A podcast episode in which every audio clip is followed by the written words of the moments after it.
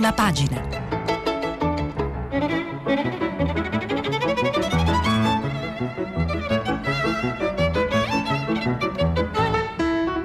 Questa settimana i giornali sono letti e commentati da Gianni Dragoni, inviato del Sole 24 Ore. Per intervenire telefonate al numero verde 800 050 333, sms whatsapp, anche vocali, al numero 335 56 34 296. Buongiorno ascoltatrici e ascoltatori, benvenuti a Prima Pagina. Vi ricordo che stiamo pubblicando, come sempre, i vostri messaggi sul sito di Radio 3.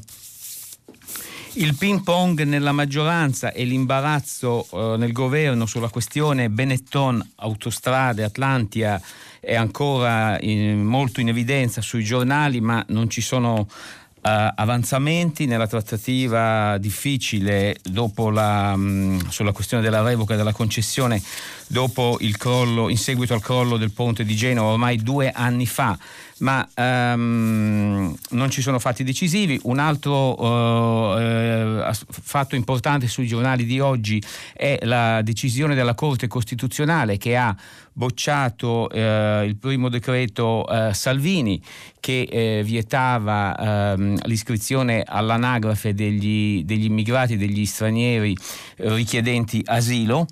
Um, l'emergenza virus uh, c'è uh, diciamo un aumento della preoccupazione e uh, soprattutto per le notizie che arrivano dall'estero il governo ha vietato ehm, diciamo, i voli diretti eh, da altri 13 paesi dopo il Bangladesh anche dal Brasile e anche le eventuali triangolazioni cioè se fanno scalo i passeggeri in, una, in altri paesi quantomeno l'arrivo, l'arrivo di questi passeggeri da questi paesi e si va forse, secondo alcuni quotidiani, verso una proroga dello stato di emergenza sanitaria eh, per altri sei mesi. Lo stato di emergenza sanitaria era stato previsto fino al 31 di luglio.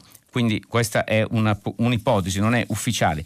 Ma la notizia che tiene banco, e partiamo da questa su quasi tutti i giornali con commenti diversi, ma effettivamente eh, molto curiosa, eh, è politica e si lega anche alle fibrillazioni del governo, una sorpresa ed è il ritorno di Silvio Berlusconi al centro della scena, per ora al centro della scena. Le parole di Romano Prodi, ehm, il leader dell'Ulivo, ha detto eh, a Bologna all'iniziativa di Repubblica la, la vecchiaia fa diventare saggi e alla domanda se eh, il sì di Berlusconi al MES, cioè il fondo, alla, alla mm, partecipazione alla, dell'Italia al Fondo Salva Stati europeo, tanto controverso, eh, preluda un possibile ingresso del governo, Prodi ha detto non è un tabù.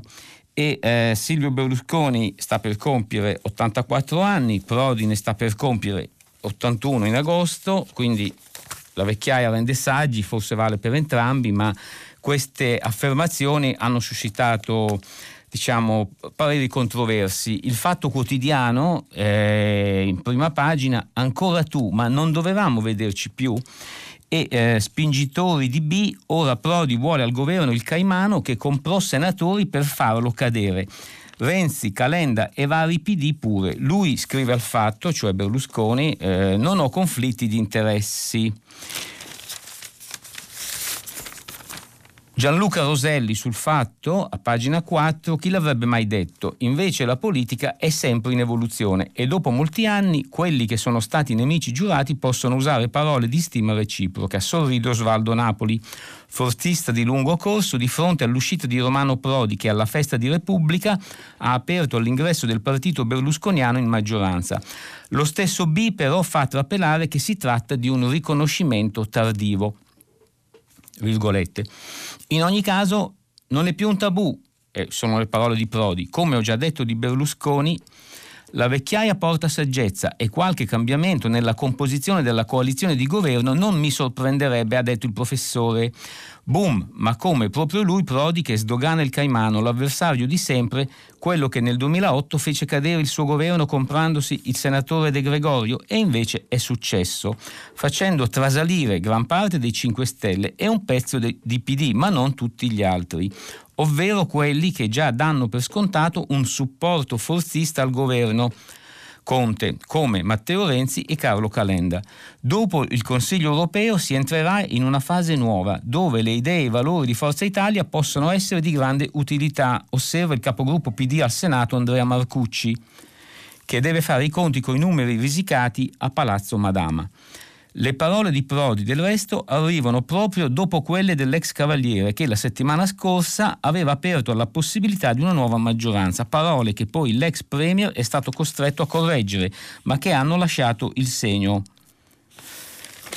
Passiamo, eh, il Fatto Quotidiano dedica eh, molte pagine, almeno tre pagine, eh, anche a, a, Berlusconi, al suo passato, a, ai pareri possibili che ci siamo dimenticati chi è, una pagina eh, intera e ci sono Paolo Flores eh, d'Arcais, eh, Nadia Rubinati, eh, riabilitazioni sarebbe un guaio dargli patenti di onorabilità.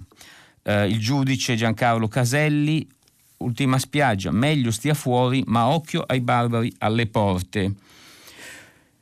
Furio Colombo, impresentabile, da Rubi alla Libia i democratici stiano alla larga. Questi pareri raccolti dal Fatto Quotidiano e mh, mm, anche il Corriere della Sera, tra gli articoli che voglio citarvi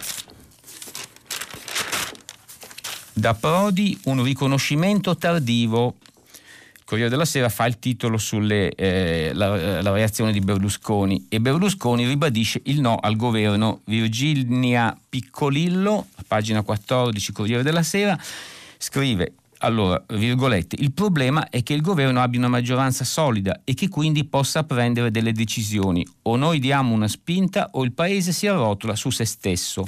Queste, eh, Romano Prodi de- parole di Romano Prodi, de- depone le armi contro l'antico avversario. E alla domanda se il sì al MES di Berlusconi sia la premessa di Forza Italia al governo dice non è certo un tabù, la vecchiaia porta saggezza. E più tardi precisa la maggioranza con Forza Italia non è un problema mio. Infatti, scrive il Corriere della Sera, il problema semmai è del centrodestra che smentisce. Ho sentito Berlusconi mercoledì era, è e rimane convintamente nel centro-destra, dice Matteo Salvini.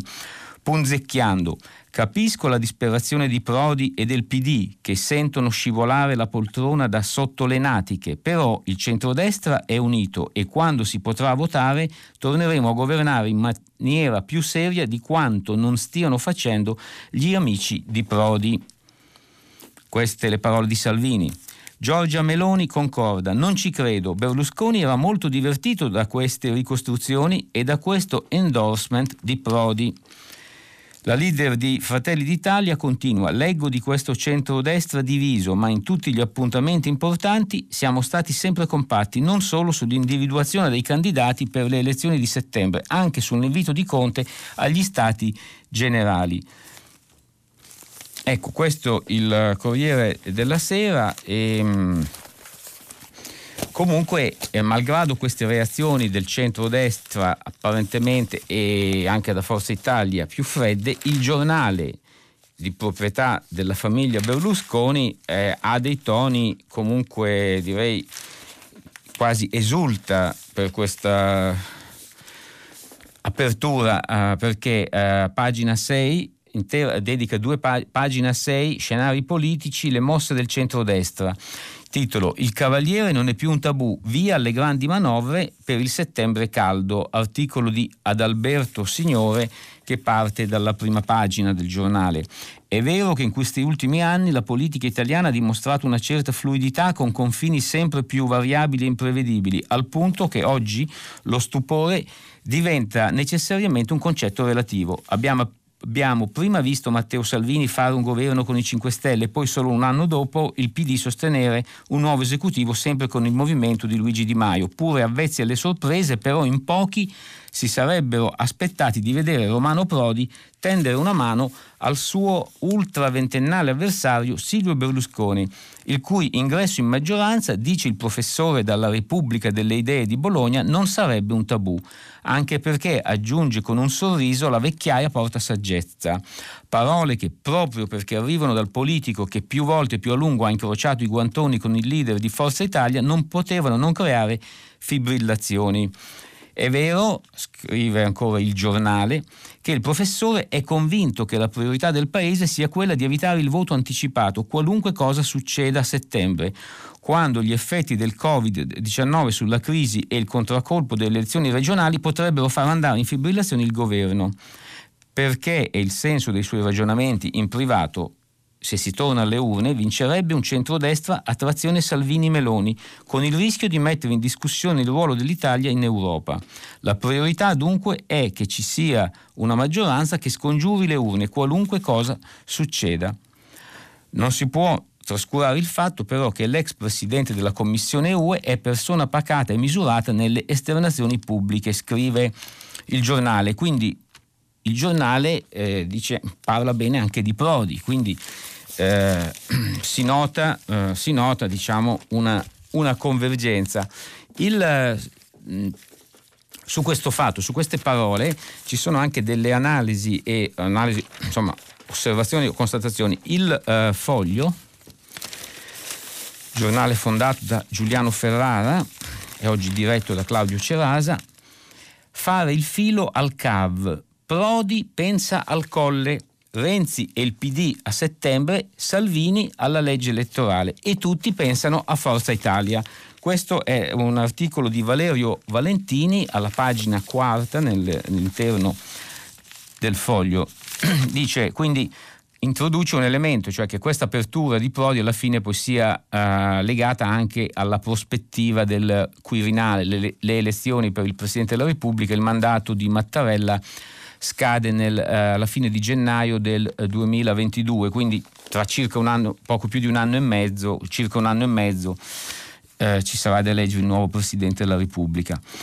Ci sta Uh, scrive Valentini sul foglio che certe volte i corteggiamenti troppo spudorati risultano molesti o forse più semplicemente ci sta che a sentirsi desiderato, fatto oggetto di attenzioni, chiunque diventa vanitoso, esibisce ritrosia con modi da sciantosa. La politica è anche dissimulazione. E così chi ha avuto modo di parlare col CAV poche ore dopo l'inaspettata lusinga rivoltagli da Romano Prodi, Forza Italia in maggioranza, nessun tabù, si è sentito dire che no, non basta questo per seppellire vent'anni di dissidi. Un giusto ma tardivo riconoscimento lo avrebbe giudicato Berlusconi. Come un Saulo folgorato sulla via di Damasco, se la ride Giorgio Moulet, deputato di Forza Italia ed ex direttore di Panorama quando era di Berlusconi, della Mondadori. Prodi ha visto la luce e si è sentito chiedere io sono il Nazareno che tu perseguiti, ma non è certo una mossa pensata per produrre ricadute immediate, quella di Prodi, che del resto, data l'instabilità dell'equilibrio su cui si regge la maggioranza, qualsiasi scossone assai meno brusco di quello che servirebbe per far accettare il CAV ai grillini produrrebbe disastri. Stiamo fermi, ma infatti ripetendo da giorni il ministro della difesa Lorenzo Guerini che cauto lo è di natura, ma qualche segnale deve avere reso ancora più timoroso. Se è vero che ha catechizzato la sua pattuglia nel PD dicendo che prima di tutto va scongiurata del tutto l'ipotesi di per sé già vaga di una capitolazione degli eventi in estate che porterebbe al voto a settembre.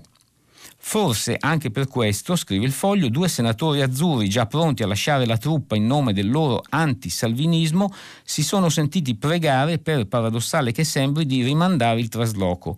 Non è il momento. La finestra elettorale va insomma chiusa, sigillata, prima di tornare alle tattiche di palazzo. E questo è il foglio. Ancora eh, su questo uh, argomento uh, Pro, Prodi che dice Berlusconi al governo non sarebbe più un tabù, c'è la lettura con lo stile diretto di Maurizio Belpietro sulla verità in prima pagina sinistra in ginocchio da Berlusconi, grandi manovre per l'inciuccio. Dopo settimane di corteggiamento, persino Prodi apre il cavo in maggioranza al posto dei malpancisti grillini.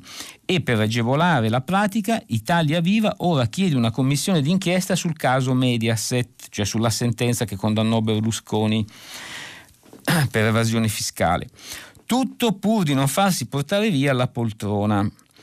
E eh, l'editoriale di Belpietro dal titolo Mortadella e l'eterna corsa al colle. Se erano tanto odiati, si sono tanto odiati, ma adesso Romano Prodi è pronto a fare la pace. Per il fondatore dell'Ulivo, l'ingresso del leader di Forza Italia nella maggioranza giallorossa che sostiene Giuseppe Conte non sarebbe un tabù.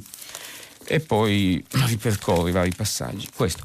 Anche eh, su questo, anche Maria Elena Boschi, renziana e capogruppo di eh, Italia Viva alla Camera, in un'intervista alla Repubblica, pagina 4, eh, parlando, il, dedicata al tema delle frizioni nella maggioranza per la questione della revoca a a Benetton di autostrade, ma a una domanda titolo Boschi la revoca aprirebbe un contenzioso miliardario e il governo rischia la crisi, ma a una domanda su quanto ha detto Prodi, che alla luce della crisi la maggioranza va irrobustita e l'ingresso di Forza Italia non è un tabù, ci state lavorando, chiede l'intervistatrice Giovanna Vitale.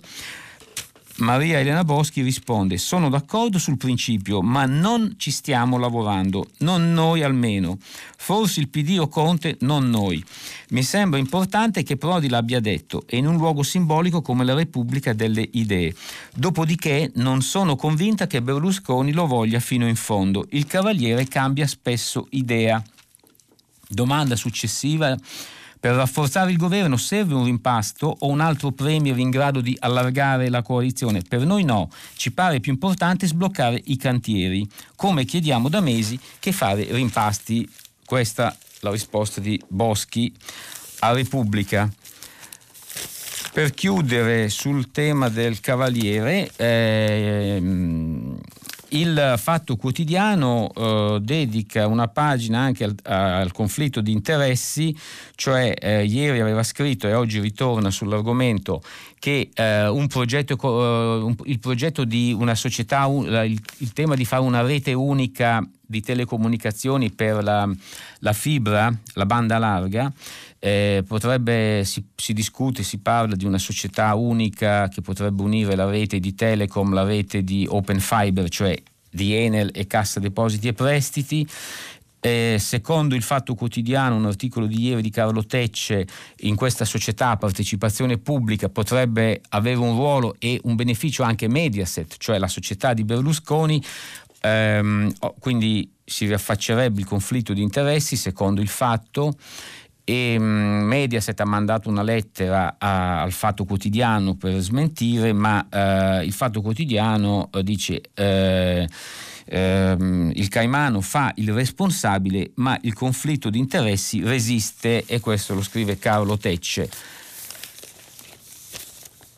Il Tempo, quotidiano di Roma, fa, eh, dedica un articolo, una notizia al bilancio di Forza Italia appena pubblicato, Silvio Pignorato, bilancio horror per Forza Italia, conti in profondo rosso, Berlusconi è creditore per oltre 90 milioni fisco, banche, fornitori, ex dipendenti. Fuori dalla porta c'è la fila per riavere indietro i soldi. Franco Bechis, il direttore, scrive: Quell'uomo paga davvero care le sue passioni. A Silvio Berlusconi quelle sentimentali sono costate 46 milioni di euro, la cifra condonata all'ex moglie Veronica Lario a chiusura tombale della lunga causa di divorzio. Quella politica Forza Italia più del doppio, visto che veleggia verso quota 100 milioni di euro, come emerge dal bilancio 2019 del partito fondato dal Cavaliere.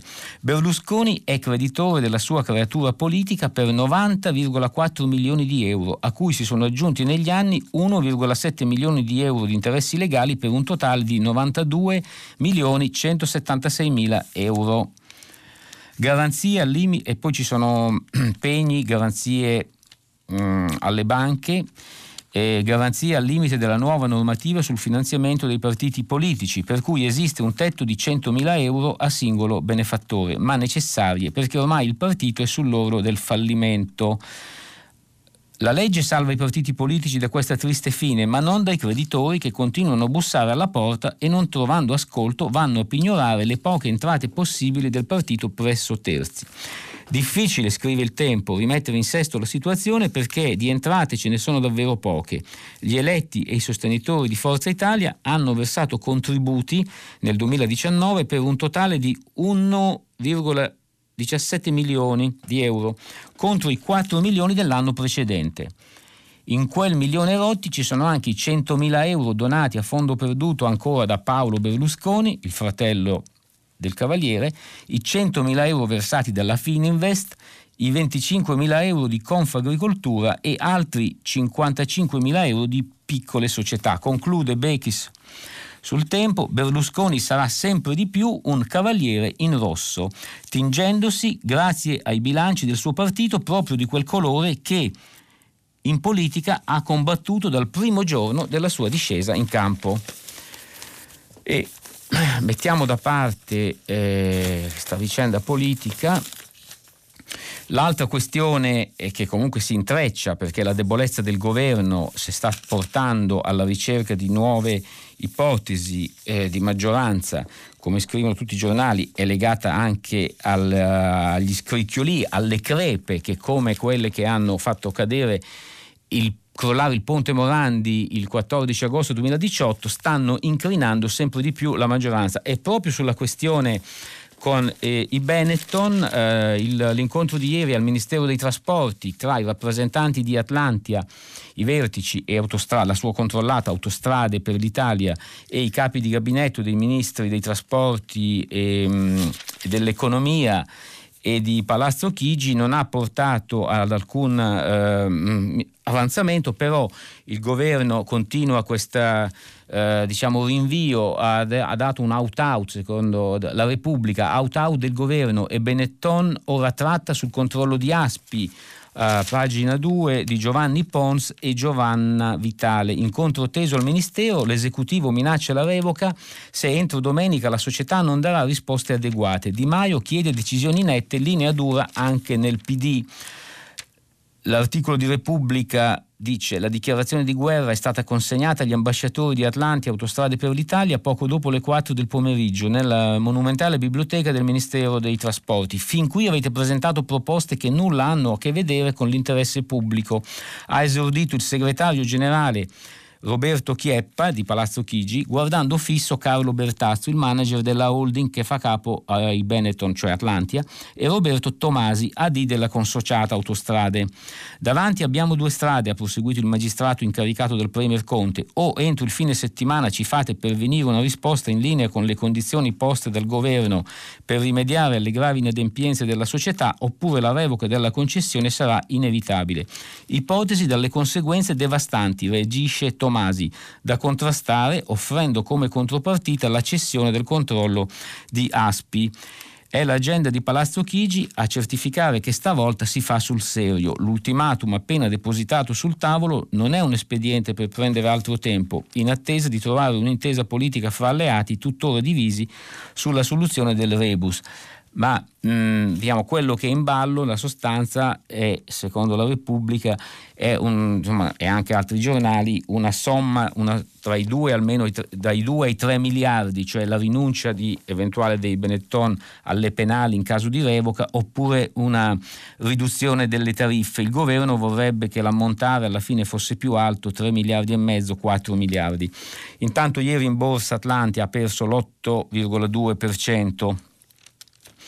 Repubblica però ricorda anche che mentre si discute di penalizzare i Benetton con il piano Italia Veloce, cioè di canti- sblocca cantieri, nuove opere pubbliche della ministra De Micheli, ministra del PD, Fiumicino nelle opere prioritarie un doppio favore per Atlantia di Daniele Autieri su Repubblica, perché la lista delle opere prioritarie del piano Italia Veloce contiene un doppio favore alla famiglia Benetton che diventa triplo se si considera il ruolo svolto come proprietari della Maccarese SPA, una delle aziende agricole più grandi d'Italia e come principali azionisti di Aeroporti di Roma, la società che gestisce lo scalo di Fiumicino. Da un lato il piano prevede la proroga di due anni di tutte le concessioni aeroportuali che permette ad Aeroporti di Roma di portare il termine finora previsto del 2044 al 2046.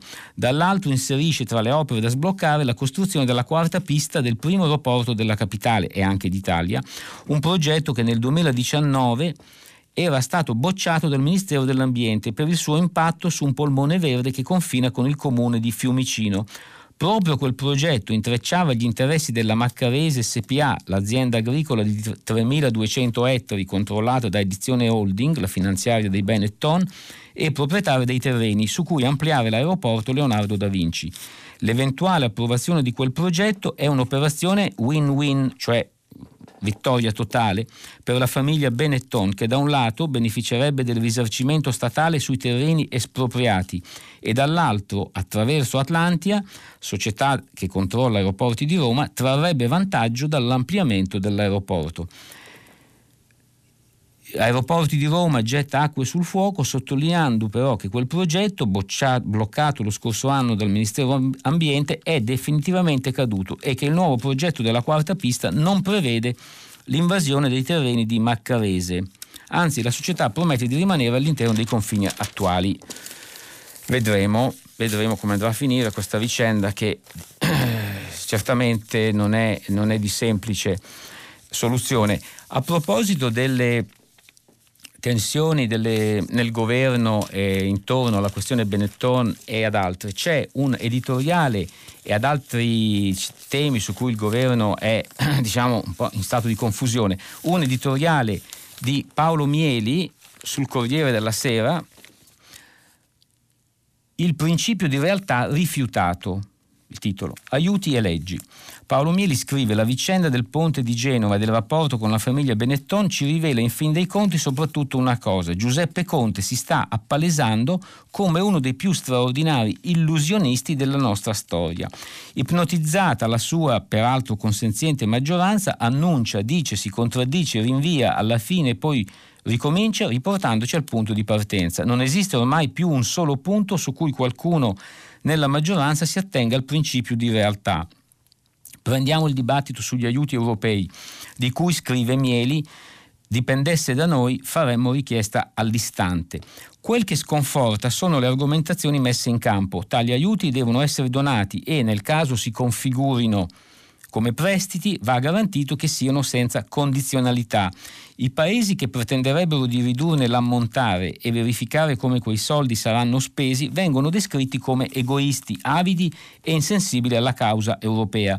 Perché insensibili? Per il fatto che se la comunità non ci regala quei soldi all'istante o non ce li presta alla maniera che noi pretendiamo, noi non faremo nulla per impedire che vada a monte l'intera costruzione europea. Conta poco che noi quei soldi non sappiamo neanche bene come spenderli, sottolinea Mieli, e che probabilmente una parte li butteremo via.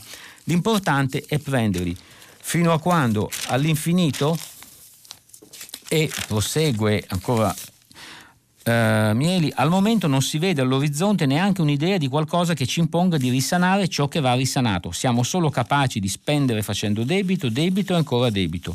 Un'attitudine che almeno 30-40 anni fa serviva a rendere saldi gli accordi tra partiti. Oggi non c'è più neanche quello nessuna intesa in grado di reggere, neanche quelle di impianto etico. Vari ministri avevano annunciato mesi fa che nel caso sulle nostre coste fossero approdati dei migranti li avremmo accolti e parzialmente smistati in altri paesi, grazie ad accordi internazionali presi dalla ministra Lamorgese. Invece quando questi migranti arrivano restano tuttora al largo per una decina di giorni con la sola differenza che non ci sono più scrittori o parlamentari che vadano su quelle navi a portar loro conforto.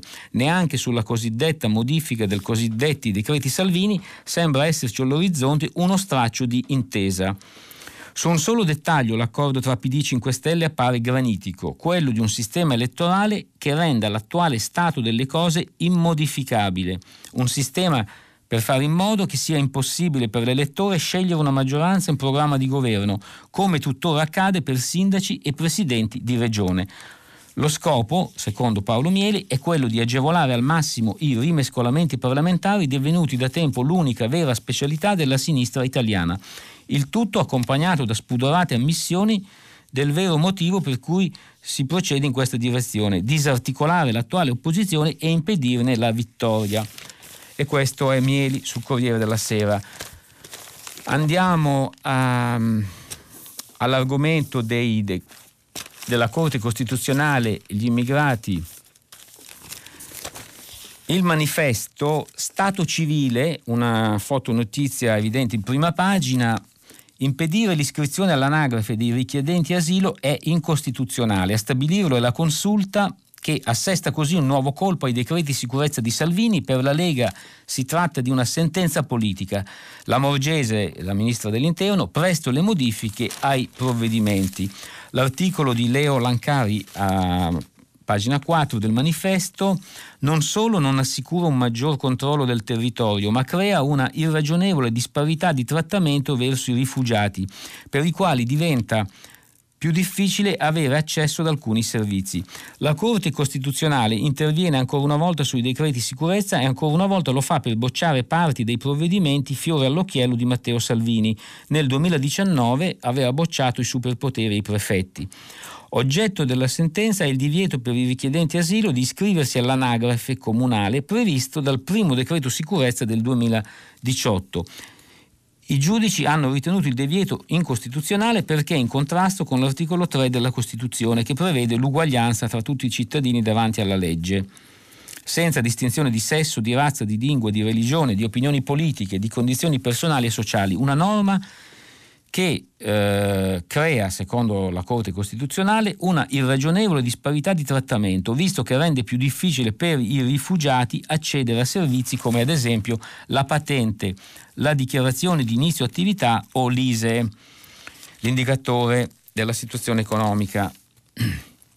La palla adesso eh, è di nuovo il Viminale dove la maggioranza tornerà a riunirsi martedì prossimo e il commento eh, di Salvini, riporta il manifesto, è anche sui decreti di sicurezza qualche giudice, come accade troppo spesso, decide di fare politica sostituendosi ai parlamentari.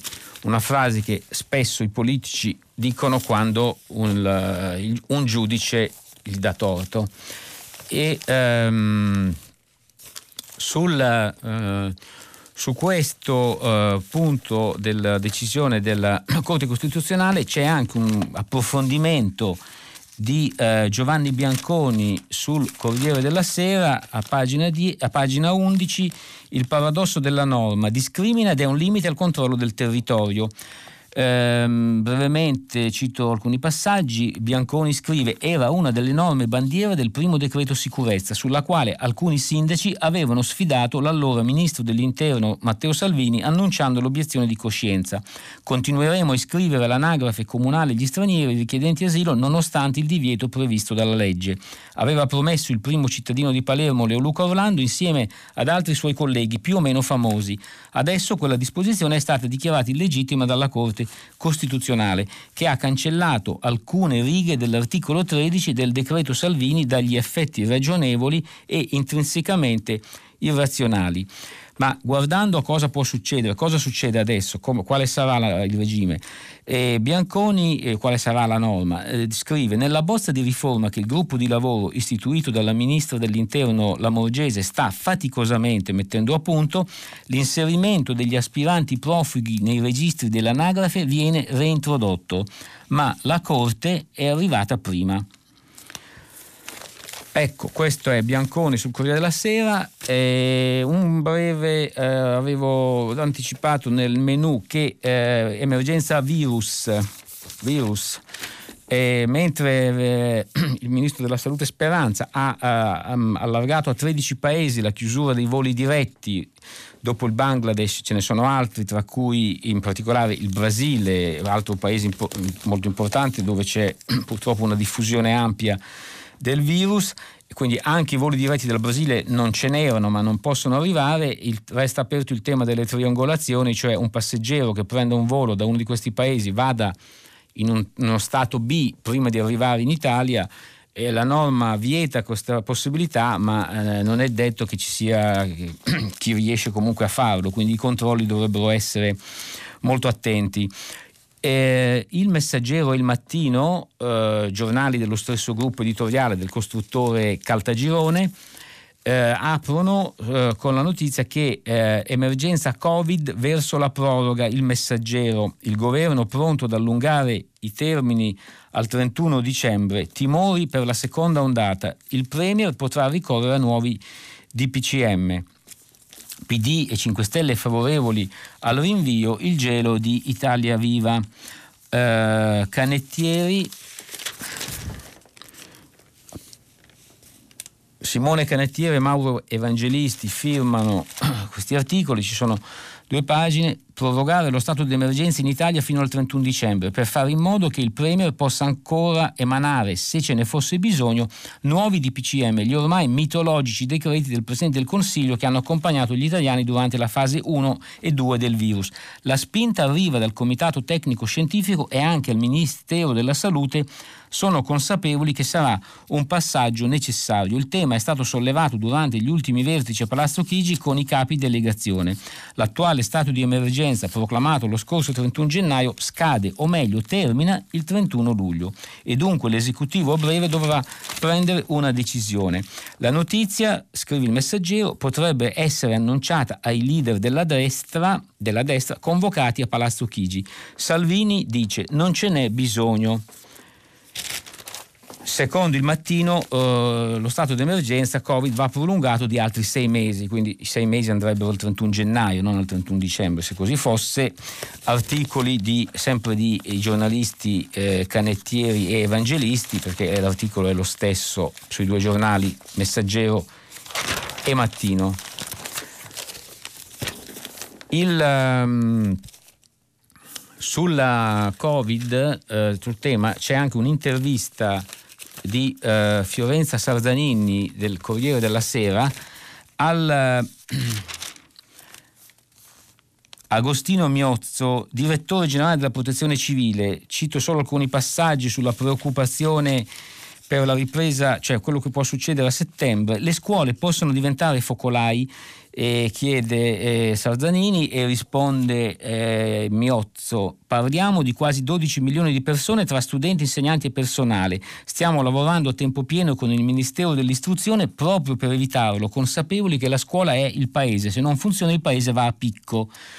E, ehm, e, ehm, e, poi Miozzo dice anche che eh, perché i banchi della scuola siano singoli come si vorrebbe, cioè non, non banchi con alunni avvicinati, questo vuol dire che lo Stato dovrà comprarne più di 2 milioni, più di 2 milioni di banchi.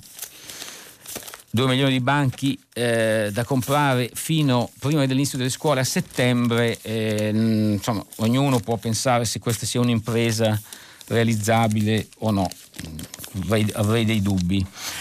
Su avvenire, apertura figli come pegno, l'usura che divora. Il presidente della Camera di Commercio da Caserta, meccanismi criminali colpiscono i beni, poi gli affetti. Agghiacciante denuncia da Caserta uno spaccato dell'emergenza sociale post-Covid Luigi Ferraiuolo scrive figli dati impegno agli usurai per lavorare in nero e pagare i debiti della famiglia. È uno dei raccapriccianti modi di estinzione dei prestiti, o meglio, per perpetuarli all'infinito, che stanno utilizzando gli strozzini in questi ultimi mesi, a partire dalla quarantena che ha reso ancora più drammatiche le condizioni di tante famiglie indebitate fino al collo, un fenomeno denunciato nel Casertano dal presidente della Camera di Commercio di Terra di Lavoro, Tommaso De Simone, ma è possibile che altri episodi del genere si verifichino in altre zone del Mezzogiorno. Sono i figli a pagare spesso per le loro famiglie. Non ho nomi da indicare, ma dai racconti di molti operatori economici schifati da quello che sta avvenendo ho la certezza che il fenomeno dell'usura è cresciuto in maniera esponenziale in questi ultimi mesi di chiusura totale e non si è arrestato. Spiega ad avvenire il leader della Camera di Commercio di Caserta, Tommaso De Simone. Ci sono famiglie che mandano i loro figli, le loro figlie a lavorare per saldare i debiti sono costretti ad accettare obtorto collo l'apparente benevola richiesta e speriamo che ci si fermi a questo. È un fatto che l'opinione pubblica deve conoscere perché l'usura è una bestia travestita da amico caro che, mentre sembra accarezzarti e aiutarti, finisce per strangolarti e ucciderti, sottomettendoti dolcemente. Gli usurai non denunceranno mai gli strozzini, dice Tommaso De Simone della Camera di Commercio di terra di lavoro di Caserta. Su eh, Avvenire c'è anche un commento di Leonardo Becchetti, più servizio civile adesso è l'occasione. Il rapporto sulla felicità inserisce la gratuità tra i sette fattori che spiegano il 75% delle differenze di soddisfazione di vita tra i paesi e la gratuità è come l'ossigeno. Becchetti prosegue, eh, senza di essa non possiamo vivere anche per tutti coloro che sono maggiormente protesi verso carriera, onori e guadagni, la vita senza un po' di gratuità per una causa che abbia senso diventa invivibile e, e impossibile. Per questo, oltre a tante persone semplici di ogni fascia d'età, anche il grande professionista o manager sente spesso l'esigenza di donare alcune ore del proprio lavoro in forma gratuita e tanti esperti nei mesi dell'emergenza acuta per Covid-19 hanno prestato gratuitamente la loro opera nelle varie task force nazionali e regionali. Eh, il finanziamento del servizio civile universale, che non è uno stipendio ma un rimborso spese per i giovani che decidono di dedicare il loro tempo per una causa di bene comune, è una grande opportunità per il governo di attingere ai giacimenti di gratuità di cui è ricco il nostro Paese. Tra il 2018 e il 2019 circa 80.000 giovani hanno fatto domanda per il servizio civile ma hanno ricevuto risposta negativa per la scarsità di posti messi a bando. Eppure dell'entusiasmo, dell'energia della voglia di dare una mano di questi giovani avremmo enorme bisogno in tutti quegli ambiti dove l'intervento pubblico e le organizzazioni non profit non ce la fanno a soddisfare bisogni ed emergenze crescenti. Le attività potenziali di impiego di giovani del servizio civile sono innumerevoli, quindi qui c'è un appello a dare più spazio e anche più risorse al servizio civile. La, mm, la stampa giornale diretto da Massimo Giannini. L'apertura è eh, 8 milioni di buste paga falcidiate dal coronavirus, um, un servizio di una pagina intera, poi in due mesi persi 560 euro a testa. E, um, quindi adesso eh, dobbiamo la rassegna, eh, eh, di, l'articolo è di Paolo Baroni, la rassegna stampa termina, termina qui e torniamo tra qualche minuto con filo diretto. Gianni Dragoni, inviato del Sole 24 Ore, ha terminato la lettura dei giornali di oggi. Per intervenire chiamate il numero verde 800 050 333, sms WhatsApp anche vocali al numero 335 5634 296. Si apre adesso il filo diretto di prima pagina. Per intervenire e porre domande a Gianni Dragoni, inviato del Sole 24 Ore, chiamate il numero verde 800 050 333, sms WhatsApp anche vocali al numero 335 335 56 34 296. La trasmissione si può ascoltare, riascoltare e scaricare in podcast sul sito di Radio 3 e sull'applicazione Rai Play Radio. Bentornati ascoltatrici e ascoltatori eh, a filo diretto. Vi ricordo che stiamo pubblicando i vostri messaggi anche vocali sul sito di Radio 3, le telefonate. Pronto? Pronto, buongiorno. Buongiorno, chi è? Eh, mi chiamo Michele, sono abito a Padova. Allora, senta, eh, beh, premetto che non c'è nessun pregiudizio partitico dietro la mia domanda, è semplicemente un dubbio che rivolgo a lei come esperto di, di economia e di finanza. Eh, allora, io chiedo se esiste, o meglio se potrà esistere, un legame tra lo spread e il MES. Cioè, mi spiego, se un paese fa ricorso al MES insieme ad altri paesi importanti, è probabile, credo, che i mercati finanziari lo considerino relativamente normale, no? E quindi uno strumento di credito così supplementare vista la situazione. Se invece un paese da solo eh, lo chiede, mentre tutti gli altri dell'Unione lo evitano, sì, sì, allora che figura fa sui mercati finanziari questo paese? È possibile che ci sia una crisi di fiducia verso questo paese che chiede aiuto solo, da solo alla, e prestiti alla UE? In questo caso lo spread eh, può variare, possono esserci conseguenze magari, io spero di no, eh, è solo un dubbio, ma potrebbero esserci conseguenze magari anche pesanti dal punto di vista degli interessi sul, sui prestiti. È chiaro. È chiaro, grazie Michele. Eh, questa domanda è una delle domande su cui sì, le, ci si interroga, diciamo, è stata posta chiaramente in chiave politica da chi diciamo, non, vuole, non vuole, non vorrebbe l'accesso al MES. Lei, lei ha fatto una domanda corretta, um, ma uh, è chiaro che se il ricorso al MES o una forma di finanziamento venisse fatto, cioè lo facesse la Germania e facciamo anzi, anziché la Grecia, ecco, facciamo altri esempi, non di casa nostra, la lettura potrebbe essere diversa.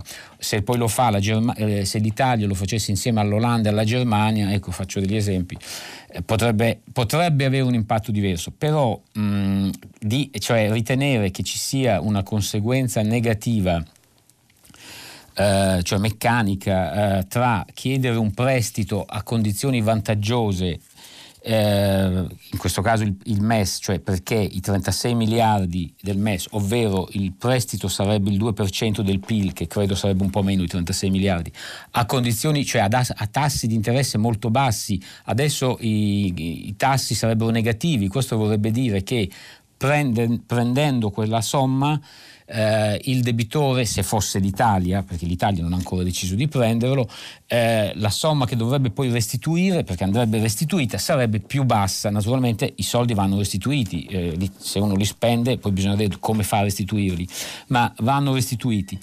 E eh, quindi allora se il paese ne ha bisogno Uh, il punto è anche un altro, se io bisogno di 36, avessi bisogno di 36 miliardi e ho il MES che me li presta a zero interessi, diciamo, ma invece devo andare a, a emettere dei bond o dalle banche e farmeli prestare a un tasso più alto, e a me converrebbe comunque andare al MES perché comunque mi costa di meno, quindi il discorso non è solo cosa succede sullo spread che può avere una reazione, ma poi il, il, uh, l'impatto dello spread guarda soprattutto ai fondamentali di un paese che sono la stabilità politica, la capacità di fare delle riforme e la capacità anche di appunto migliorare i propri conti, mettere a posto i conti il MES sarebbe solo un passaggio, secondo me. Quindi se ci fosse anche un impatto potrebbe essere riassorbito, un impatto diciamo psicologico. La prossima domanda, pronto? Telefonata. Buongiorno, sono Alda dalla provincia di Belluno. Buongiorno. Approfitto della sua presenza perché eh, faccio riferimento, vorrei fare riferimento ad un articolo che è apparso proprio sul Sole 24 ore qualche settimana fa in merito alla, al cambiamento di rotta, alla retromarcia che ha fatto l'Agenzia delle Entrate per quanto riguarda l'applicabilità dell'eco bonus per l'efficientamento energetico. Nel senso che eh, quando eh, in Italia è iniziata questa politica di, ehm, cioè sono state offerte le detrazioni fiscali per l'efficientamento energetico, l'Agenzia delle Entrate, si parla di, del 2008, 2007, 2008, ha eh, dato un'interpretazione restrittiva, escludendo dal dall'eco bonus praticamente gli immobili merce, cioè quelli detenuti da imprese per la locazione o per la vendita. Eh, ci sono state delle imprese che comunque hanno applicato le detrazioni, hanno subito dei processi, che hanno processi che sono, alcuni dei quali sono arrivati in Cassazione e che hanno sempre dato torto all'Agenzia delle Entrate, tant'è che adesso hanno cambiato idea. Eh, hanno cambiato idea, cioè hanno riconosciuto l'interesse generale eh, nel momento in cui si attua l'efficientamento energetico. Sì, quindi, quindi qual è generale perché ovviamente, perché ovviamente eh, si riducono le emissioni in atmosfera e quindi si raggiungono gli obiettivi, insomma almeno. Sì. Qua, eh, quindi qual è la domanda? Eh, la domanda è, questo è un tipico esempio di eh, burocrazia che blocca l'Italia perché eh, dieci anni di processi, di, eh, eh, impre- anche di, ehm, di, imprese che non hanno fatto le detrazioni, quindi non hanno fatto, i, ehm, che non hanno fatto l'efficientamento energetico, questo è un tipico esempio di burocrazia inutile. Eh, il problema per l'Italia non è che c'è tanta burocrazia, è che la burocrazia non funziona, fa male, fa danni a volte. E vorrei sapere, visto che hanno proprio palesemente fatto retromarcia, se qualcuno adesso risponderà di queste scelte negative. Giusta domanda. Eh, io credo che nella burocrazia, come in tanti apparati di potere, spesso chi fa delle scelte negative o chi sbaglia alla fine vediamo che non paga. Questo non significa che non ci possano essere le norme per perseguirli, ma il problema, allora io vorrei dare una risposta anche in prospettiva, in questi giorni mm, c'è questo decreto semplificazioni che poi ancora non è, non è, non è stato confezionato, diciamo, è stato annunciato, eccetera. Ma le eh, riforme, le semplificazioni che contano di più sono quelle che incidono sui processi quali, qualitativi e che, ad esempio, in questo caso anche nella burocrazia dovrebbero identific- far sì che ci siano dei responsabili che possono essere identificati e che debbano pagare. Qui, eh, ad esempio, in questo decreto si parla addirittura di ridurre la possibilità per l'abuso d'ufficio, che è un altro caso. Quindi io ho dei dubbi che ci possa essere poi qualcuno che paga, però la, la speranza mm, diciamo, rimane sempre. Prossima do- eh, telefonata, pronto? Buongiorno. Buongiorno, chi è? Buongiorno, sono Claudio. Sì, Claudio. Buongiorno. Eh, Claudio da? Da dove? Da Roma. Eh, grazie di avermi richiamato. Buongiorno dottor Dragoni e buongiorno a tutti buongiorno. gli ascoltatori. Senta, io chiamo per, riguardo la, la, la, il timore di un ritorno uh, del coronavirus forte, diciamo. Io sono, parlo con un'esperienza, sono un ex ricercatore della sanità di istituto superiore e sono un ex insegnante dall'altro un po' di università, ma soprattutto eh, scuole medie superiori e sono un paziente oncologico, quindi ho un punto di riferimento diciamo, personale che mi, mi, dà una certa sensibilità. Io eh, temo insomma, molto in questo ritorno, I, i, le premesse purtroppo ci sono e probabilmente eh, una forma anche non, non, non uguale alla, alla, prima ondata.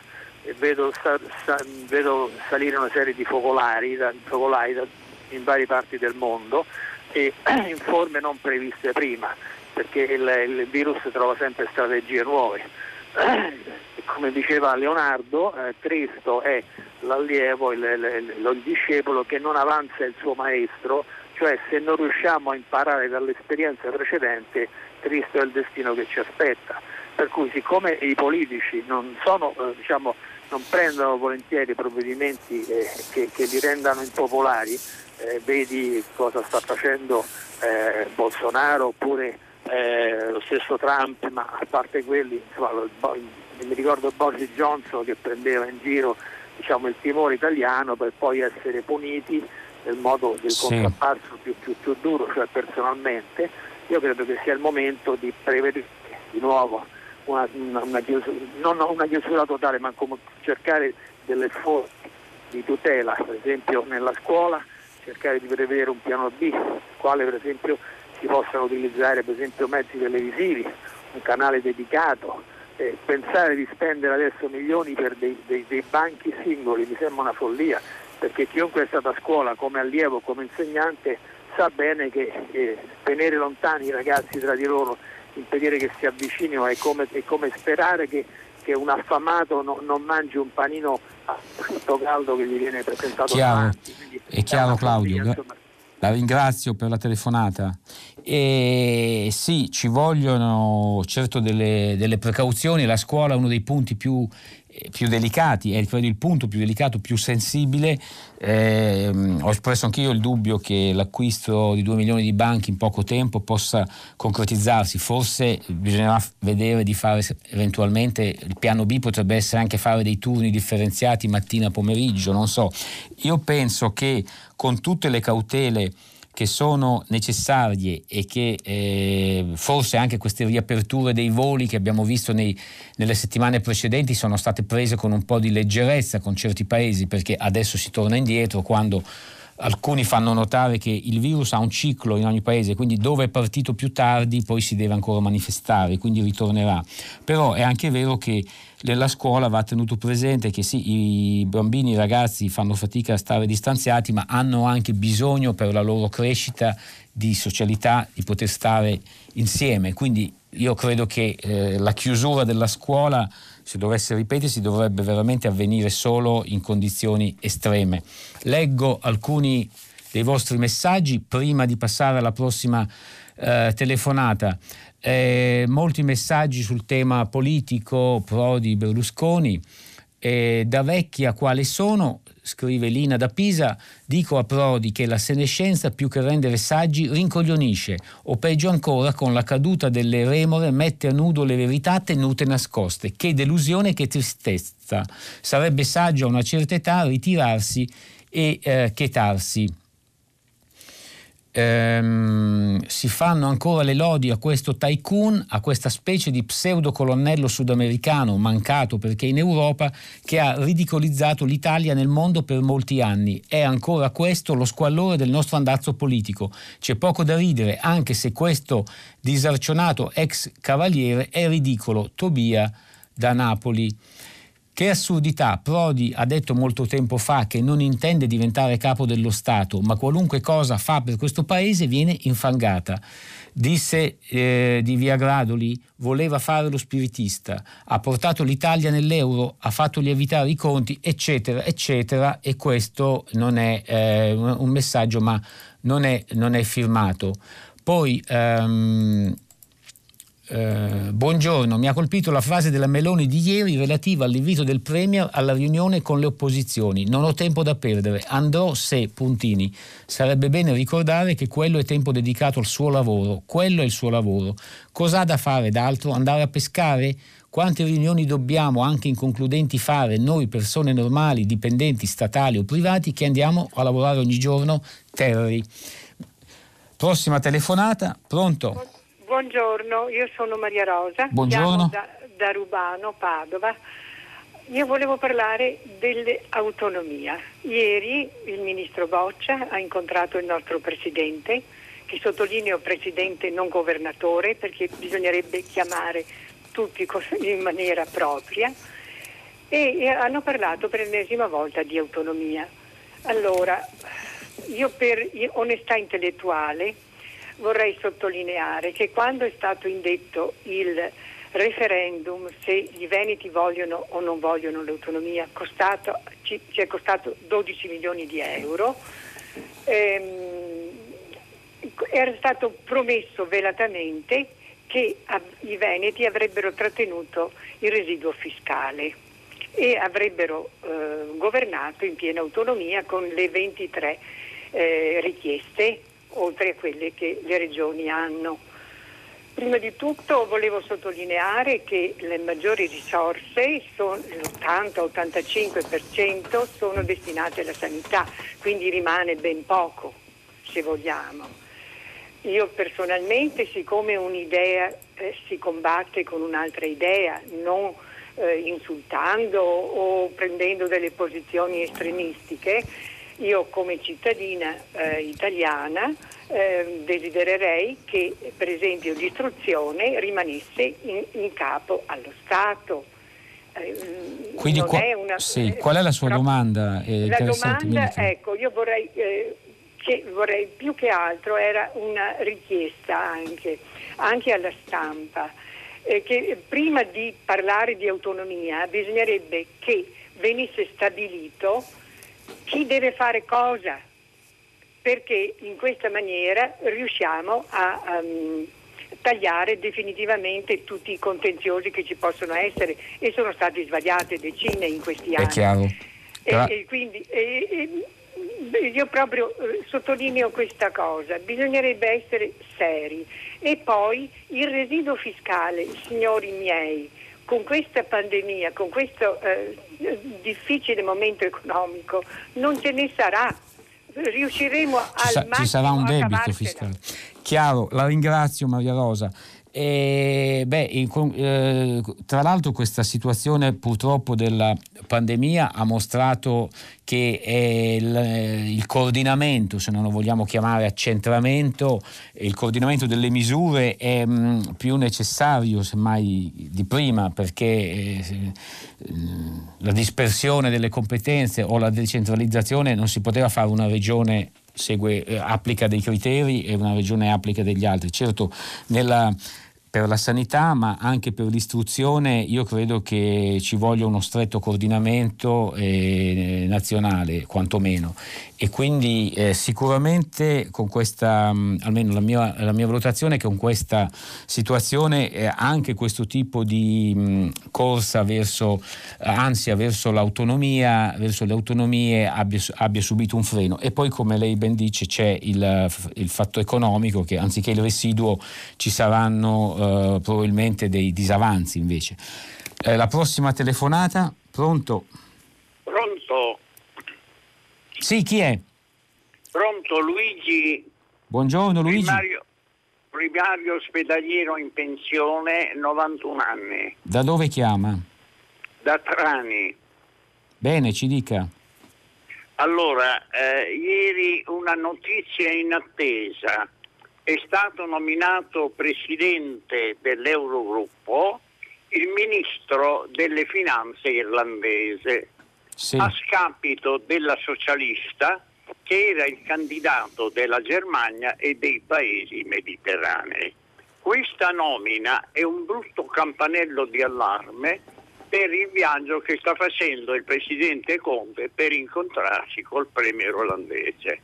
Cioè i paesi frugali hanno votato per la prima volta contro la Germania.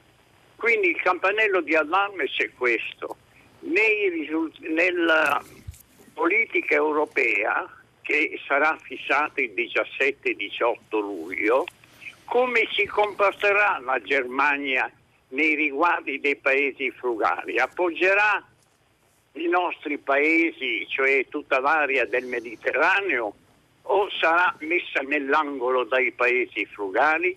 Io mi auguro che i circoli tedeschi più europeisti siano lungimiranti e si battono a fianco dell'Italia, della Francia, della Spagna e Portogallo. Chiaro, grazie Luigi. Ma questo lo potremo sapere mm, chiaramente il 18 luglio, ma eh, i piccoli spesso nelle questioni europee eh, diciamo, i, i, piccoli paesi non, non sempre sono stati diciamo, mm, quelli che poi hanno influito sulle scelte finali. Eh, va detto che i cosiddetti paesi frugali, poi ci sono quelli piccoli che in realtà è come quando c'è un ventriloquo, dicono quello che il paese grande non può dire e questo ad esempio è il caso dell'Olanda che spesso rappresenta un po' come la voce cattiva della Germania, quindi non sai mai quello che hai di fronte se veramente rappresenta solo se stesso o rappresenta qualcun altro. Per cui eh, diciamo, io vedo che anche come altro segnale il fatto che venga nominato come segnale che potrebbe non essere eh, positivo, nominato presidente di un organo importante come l'Eurogruppo, eh, il ministro di un paese che è tra i paesi dove ci sono dei meccanismi di ev- eh, evasione e elusione fiscale, soprattutto per le multinazionali, quale l'Irlanda. Del resto mh, abbiamo avuto anche un presidente della Commissione europea eh, finché c'era Juncker che era del Lussemburgo, paese diciamo, eh, di, di alt, diciamo, che favorisce l'evasione fiscale a livello internazionale. La prossima telefonata, pronto? Sì, buongiorno. Buongiorno, chi è? Buongiorno dottore, sono Gigi, chiamo dalla provincia di Cagliari, buongiorno a lei e a questa splendida relazione di prima pagina. Grazie, dica. Mi riferisco alla notizia dell'apertura eventuale di Prodi al signor Berlusconi la cosa mi ha lasciato costernato, triste e afflitto, non voglio esagerare oltre, ma mi domando, davvero ha ragione la signora che ha mandato il messaggio che ho sentito, cioè l'età, l'avanzare Il rincoglionimento, dice. Eh sì, mm. no, ma io so, voglio essere un po' più diplomatico, l'avanzare dell'età più che la saggezza porta alla perdita di memoria e mi, io capisco la gente della strada, sa, eh, migliaia di notizie, fanno in fretta a, a memorizzare, ma eh, una persona come Prodi che anni fa, eh, nel mezzo di un'opera appena iniziata, un lavoro che il governo stava facendo tutto sommato bene, vedersi far fuori in modo così da Berlusconi con la mh, miserabile compravendita che aveva messo in atto, Ecco, non glielo, non glielo consento a Prodi questo. Mi ha deluso, mi ha deluso parecchio. Cosa insegniamo ai giovani noi? Se davvero, davvero, dopo una storia come questo signore che è, ha mille risvolti, non basterebbe certo questa trasmissione, cioè eh, rimane, rimane, in campo, anzi lo si, vuole, lo, lo, lo si vuole valutare nuovamente. Questo signor, non, non, non, lo concepisco, non so cosa lei ne pensi, però veramente eh, qui siamo alla frutta, davvero, davvero, altro che coronavirus. È chiara la domanda, grazie. Eh, la ringrazio Giorgio. Eh, ma vi chiede cosa ne penso, è una notizia eh, che non può non sorprendere, eh, dico con rispetto delle diverse posizioni politiche che ci possono essere anche tra, insomma, tra gli ascoltatori e le ascoltatrici, non può non sorprendere che essendo stato eh, Berlusconi, cioè Prodi, l'arcirivale di Berlusconi e con quello anche che è avvenuto, le compravendite di senatori, ma la storia politica molto diversa, ci sia stata questa apertura. Io non credo che c'entri il fatto dell'età, ma che eh, come qualcuno ha evidenziato ci, mh, possa essere, ma non lo giustifico, mh, facendo un'analisi, possa essere questa constatazione la... Mh, una constatazione della difficoltà a tenere una maggioranza e forse il timore che in caso di elezioni anticipate eh, ci possa essere un successo forte della, della, destra, questo dal punto di vista di Prodi, mm, ma eh, naturalmente ognuno poi può, può, dare la valutazione che, eh, che, crede, sono storie contrapposte, quindi sarebbe, sarebbe molto sorprendente. Del resto anche la formazione di un governo 5 Stelle PD è stata direi molto sorprendente perché in campagna elettorale non mi sembra che i 5 Stelle avessero fatto, diciamo, mostrato delle, della benevolenza verso il, verso il, Partito Democratico. Leggo eh, alcuni, alcuni altri messaggi Qui c'è un uh, ascoltatore eh, che ci critica, o non so se mi critica, Ghigo di Firenze, quindi lo leggo con maggior piacere, tenuto conto del fatto, come evidenziato da alcuni ascoltatori, che ci sono giornalisti lettori e commentatori neutrali, ma anche alcuni piuttosto di parte, perché Radio 3 non trova nella sua redazione una persona che svolga questo servizio tipo la BBC, la BBC per mettere per permettere anche agli altri ascoltatori italiani di ricevere notizie lette e commentate naturalmente, altrimenti viene da pensare che anche voi siate di parte. Ghigo di Firenze. Non so a cosa si riferisca Ghigo perché qui non si fanno Uh, commenti, ironie sugli articoli, ma semmai si dà qualche spiegazione, almeno quello che io ho cercato di fare. Poi se vorrà anche telefonare e spiegare meglio. Un'altra un altro messaggio, ma la quarta pista Fiumicino serve per il boom dei voli all'Italia? Questi progetti in tempi Covid mi sembrano grotteschi. Poi, ma perché chiamate ancora Cavaliere Berlusconi? Ci piacerebbe saperlo, Maria. Eh, sui giornali eh, viene utilizzato molto questo termine, soprattutto CAV, io credo che sia soprattutto per la brevità, perché eh, la parola più breve facilita soprattutto i titoli e gli articoli e quindi è anche un sinonimo, credo sia per questo. Eh, se i 5 Stelle rinnoveranno il contratto ai Benetton dopo la strage del Ponte Morandi, io e tantissimi italiani non voteremo più i 5 Stelle, Gianni da Varese e poi i giudici applicano la legge dello Stato italiano. Lo sa il signor Salvini? Eh, messaggio non, eh, non, firmato. Certo, ogni sentenza è politica nel senso che esprime una visione di polis che nel caso specifico di Salvini e non solo è quella della Costituzione. Flavio, la prossima telefonata, pronto? Pronto, buongiorno, eh, sono Cinzia dal Casentino in Toscana. Buongiorno Cinzia. Eh, sono appena rientrata fra l'altro da un paese del Centro America, eh, quindi eh, è abbastanza doloroso il paragone che devo fare e vedere il mio paese che nell'arco di 14 anni sta raggiungendo velocemente livelli da terzo mondo su molti aspetti. Ehm, ehm, io ho lavorato in questo paese, nel mio paese, e ho versato 20 eh, anni di contributi. Eh, sono stata anche manager di un'azienda culturale, tra parentesi, poi ho cercato di riciclarmi, ho fatto anche un figlio di cui mh, l'Italia praticamente eh, mi ha penalizzato non c'è stato una volta che questo paese mi abbia aiutato nel momento in cui io avessi avuto difficoltà, ma questo non è il tema della, della domanda.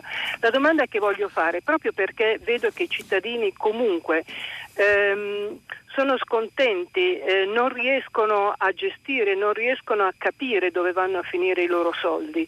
Eh, spesso e volentieri poi si aprono scandali e vanno in concessioni strane o appoggiando campagne militari di cui siamo totalmente all'oscuro, eh, dove è difficile per il cittadino eh, qualunque riuscire a capire dai comuni alle regioni, eccetera, dove vanno a finire i soldi di chi paga normalmente le tasse, ehm, c'è questo problema decennale, pluridecennale, che oltretutto anche i sindacati per ovvie ragioni di interesse proprio e di manipolazione del proprio gregge non, eh, non hanno mai... Eh, messo sul tappeto, ma per quale motivo noi italiani non possiamo tornare padroni delle nostre buste paghe all'ordo, fermo restando l'obbligo, perché quello è un obbligo ed è un dovere civile di pagare le tasse, ma facendo degli scaglionamenti eh, di altro tipo, cioè fare una riforma fiscale di sana pianta dove ehm, da, mia, dal mio lordo della busta paga si detrae fisso e va pagato ad ogni costo un X, un 5%, non lo so, ehm, i grandi esperti di economia lo sapranno meglio di me. Si paga fisso il 5% perché serve per mantenere tutta l'infrastruttura burocratica, i vari impiegati dei sì, vari, delle può, varie istituzioni. Può concludere perché, sì. per favore. E poi eh, il cittadino che deve acquisire una maggiore coscienza eh, destina, così come destina l'8 per mille per le varie chiese, eccetera, li destina anche per tutti gli altri servizi, perché a me non sta bene finanziare tutta una serie di cose e poi vedere che le scuole vanno a picco, la, la strada dove vivo nessuno me la fa. Ehm, è chiaro, è chiaro, grazie Cinzia. Eh, eh, lei eh, pone il tema di Purtroppo eh, questa, la possibilità, eh, allora sarebbe bello che questo potesse avvenire, ma soprattutto io credo che il, la risposta migliore sarebbe che la spesa pubblica fosse più eh, efficiente, non ci fossero sprechi e però venissero spesi anche i soldi per, ad esempio per rifare le strade e, e, non, e non pagare magari il doppio o il triplo le opere pubbliche e che poi vanno in parte in tangenti. Allora il tema eh, si può affrontare in questo modo. Le buste paga, se vogliamo vedere sul piano tecnico, ma le buste paga all'ordo, certo rispetto a quello che è il lavoro autonomo, eh, i lavoratori dipendenti subiscono il prelievo, la tassazione alla, alla fonte, quindi eh, non possono evadere o eludere neanche se eh, lo volessero. Eh, è una disparità di trattamento. Il problema però è quello della parità di trattamento e della razionalizzazione e, mh, della spesa pubblica e eliminare gli sprechi. Sembra purtroppo un'utopia. Pronto? Chi, par- chi è la prossima telefonata? Pronto, buongiorno, sono Maurizio da Civitavecchia, salve. Buongiorno Maurizio. Eh, io mi, mi domandavo, eh, adesso l'Italia ha fatto un elenco di 13 paesi eh, da cui eh, non vengono accettati i cittadini perché sono paesi a rischio. Non ho però eh, sentito nominare, no, non c'è forse in questo elenco, non ci sono gli Stati Uniti. Come mai, eh, essendo il paese dove c'è maggiore criticità da questo punto di vista? Beh, eh, la sua domanda è, è, corre- cioè è sensata. Allora, i paesi ehm, divieto d'ingresso in Italia eh, di questi paesi, eh, Armenia, Bahrain, Bangladesh, Brasile, Bosnia-Herzegovina, uno, eh, Cile, Kuwait, Macedonia del Nord, Mold- Moldavia, Oman, Panama, Perù e Repubblica Dominicana. Perché non ci sono gli Stati Uniti? Io non lo so, eh, posso cercare di informarmi e magari dare una risposta domani. Eh, certo, essendo così diffusa, forse, per, mh, ad, mh, forse, ci potrebbero essere dei motivi di pressioni economiche, ma non lo so, non voglio indovinare. Certamente eh, col, colpisce. La prossima telefonata, pronto? Dragoni, buongiorno Stefano Elena da Rovereto Trentino. Buongiorno, Io vorrei Stefano. intervenire sull'annosa questione delle concessioni, perché pare che in Italia non si riesca a fare nulla dal punto di vista della mano pubblica se non eh, ricorre alla mano privata. Se negli anni 60 poteva andare bene, visto che lo Stato non aveva i soldi, a ricorrere ai privati per fare le autostrade date in concessione, al giorno d'oggi secondo me questo è, to- è totalmente infondato, anche perché abbiamo visto in lungo e in largo che eh, i privati spesso e volentieri guardano più all'utile che non al servizio pubblico. In particolare poi vorrei eh, sottoporre alla sua attenzione anche il fatto che in una realtà come quella del Trentino Alto Adige esiste l'autoprendero che da ben 4 o 5 anni, adesso non mi ricordo bene, eh, si barcamena sul rinnovo della concessione già ampiamente scaduta e rinnovata già almeno tre volte. Da questo punto di vista una struttura già ammortizzata largamente non sarebbe dovuta tornare nella, nella disponibilità dello Stato e anche abbassare contemporaneamente i, il il costo Chiaro. soprattutto anche vedendo anche che eh, in alcuni casi tipo la Milano-Torino è durata 10 anni di lavori di ampliamento con pedaggi in crescita continua e di servizi innominabili. Grazie Stefano.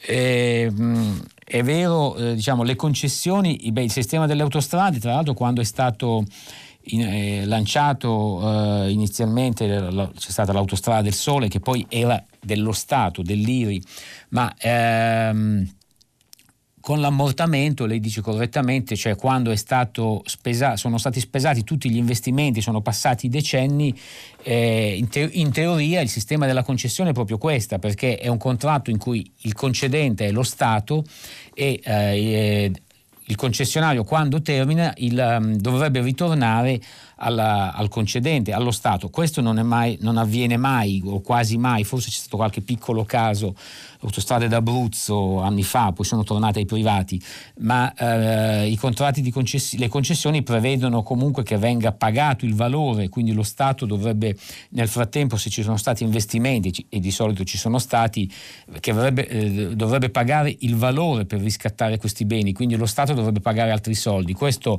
viene evitato e, e si preferisce prolungare la concessione e i privati poi fanno spesso molti profitti. Quindi il, il problema è anche quello, è più quello direi, dei controlli delle tariffe che come hanno dimostrato anche tanti studi, non solo per il caso dei Benetton, sono tariffe che sono estremamente redditizie per i privati, per- quindi per i concessionari e non per, gli utilizza- e non per gli utilizzatori, per gli automobilisti o i camionisti.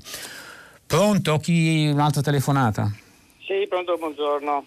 Sì, chi è? Sono, sono Fiorenzo da Padova.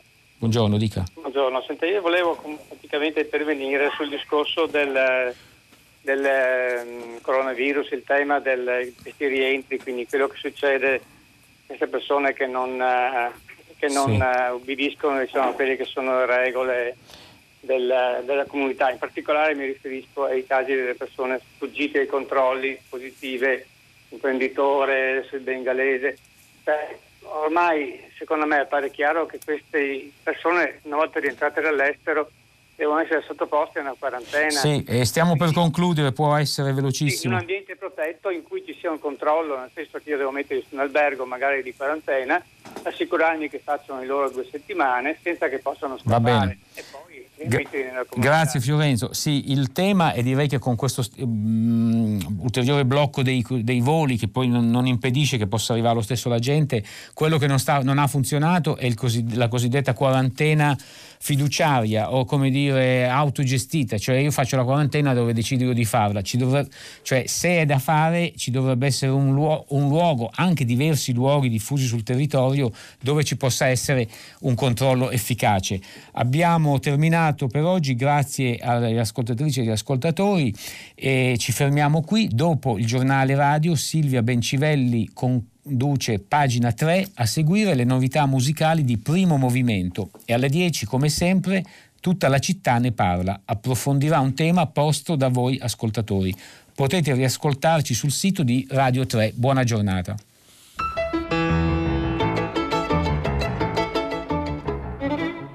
Gianni Dragoni, inviato del Sole 24 Ore, ha letto e commentato i giornali di oggi.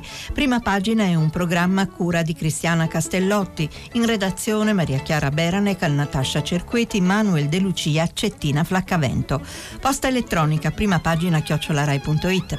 La trasmissione si può ascoltare, riascoltare, scaricare in podcast sul sito di Radio 3 e sull'applicazione Rai Play Radio.